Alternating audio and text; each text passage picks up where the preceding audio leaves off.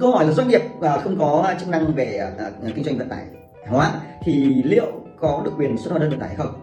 Đây là một cái câu hỏi mà rất nhiều kế toán đang băn khoăn đây.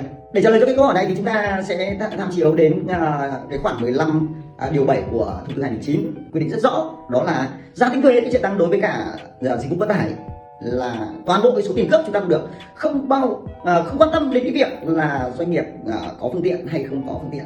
Tức là à, doanh nghiệp đi thuê lại. À, như vậy hoàn toàn là chúng ta được quyền xuất hóa đơn à, vận tải trong mọi trường hợp. Chỉ có điều à, chúng ta cũng cần phải lưu ý thêm một chút đó là đối với những hoạt động vận tải thì giá tính thuế luôn luôn là giá chưa bao gồm thuế giá trị tăng. Mọi người nhớ nhé.